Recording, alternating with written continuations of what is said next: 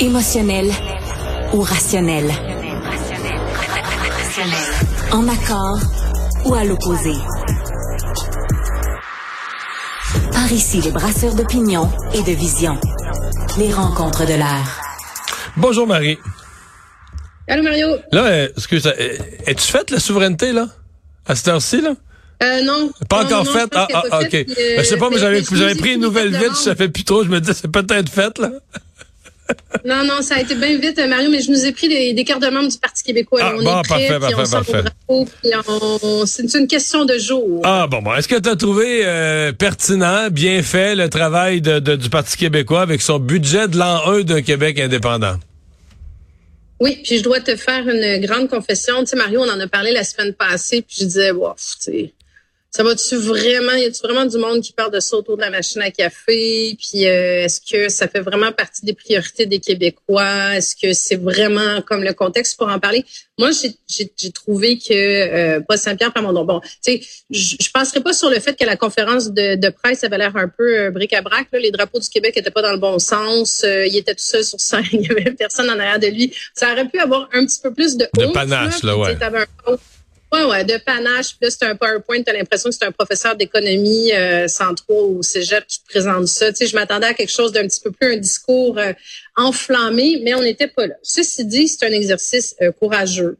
C'est un exercice très rigoureux. Tu sais, il a présenté avec euh, justement avec calme. Je pense que c'est peut-être ça qui va rejoindre les gens au lieu d'être dans un moi je veux faire la souveraineté à tout prix, peu importe euh, les conséquences pour le Québec. Il était avec un discours qui était très euh, posé. Voici le plan de match. Voici où on s'en va. Tu sais, 2024, il y a son projet de réplique euh, à l'initiative du, siècle, au projet d'immigration du fédéral. En 2025, il y a son livre bleu sur l'indépendance. Puis en 2026, quand on va être dans le dernier droit vers l'élection, il y a sa définition de citoyenneté québécoise. Donc, tu il a déjà dit, voici vers où j'avance pour me rendre à l'élection de 2026. Donc, tu sais, il y a vraiment un plan de match, c'est très, très clair.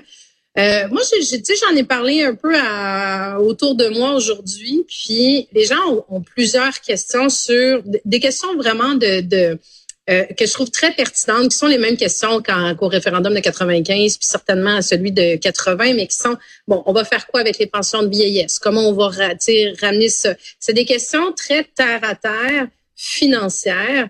Mais ce que je trouvais intéressant dans le discours de Paul Saint-Pierre Plamondon aujourd'hui, c'est qu'il ramenait ça justement à des priorités. Au lieu juste de parler de souveraineté puis d'indépendance pour d'indépendance, puis la trajectoire d'un pays puis d'une nation, il a ramené ça à des priorités sur le financement qu'on pourrait donner aux aînés. Comment on est capable de faire, euh, de financer davantage nos services publics, nos écoles qui tiennent avec la broche, nos services de santé qui s'en vont nulle part. Le fédéral visiblement est pas dans la bonne direction là-dessus.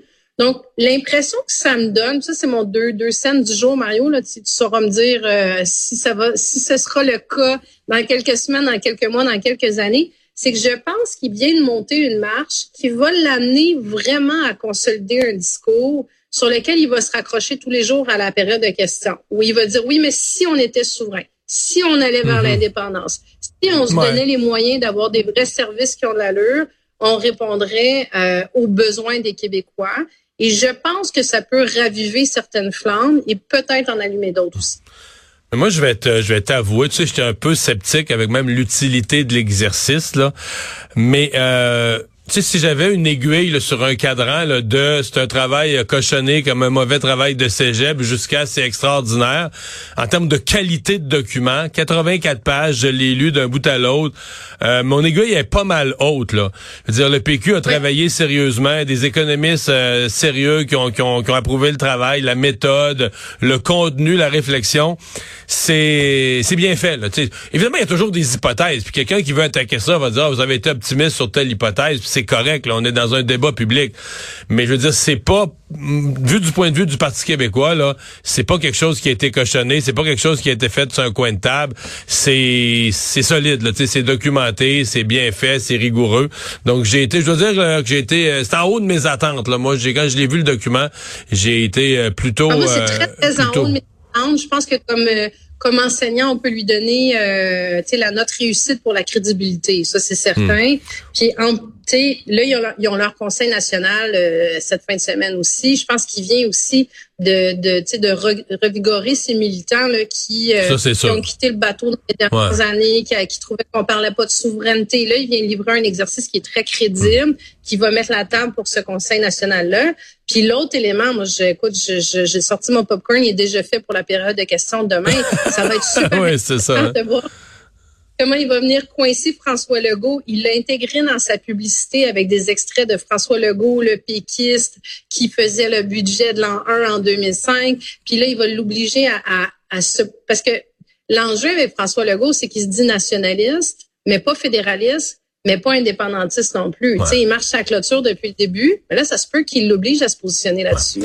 Marie, une des choses avec lesquelles tu reviens souvent, c'est la capacité de Paul Saint-Pierre Plamondon de d'occuper l'espace là tu sais puis je parle d'espace en termes politiques médiatiques euh, de de d'amener le, sujet de la semaine sur son terrain euh. de contrôler la ah, de contrôler l'agenda c'est encore c'est encore une semaine de ça là ben, c'est exactement ça. Il y a la, je veux dire, le serment à l'automne dernier, tout le monde trouvait ça euh, euh, bon, un peu ridicule. Moi, je trouvais que c'était vraiment une bonne idée. Là. Je, l'ai dit publiquement à plusieurs reprises pour avoir été moi-même mal à l'aise de, de faire ce serment-là. Mais tu on disait, ça fait-tu vraiment partie des priorités des Québécois, le serment? Non, mais il y a plein d'affaires qui font pas nécessairement partie de ta liste d'épicerie le matin puis qui ont besoin d'être réglées. Il a occupé tout l'agenda là-dessus.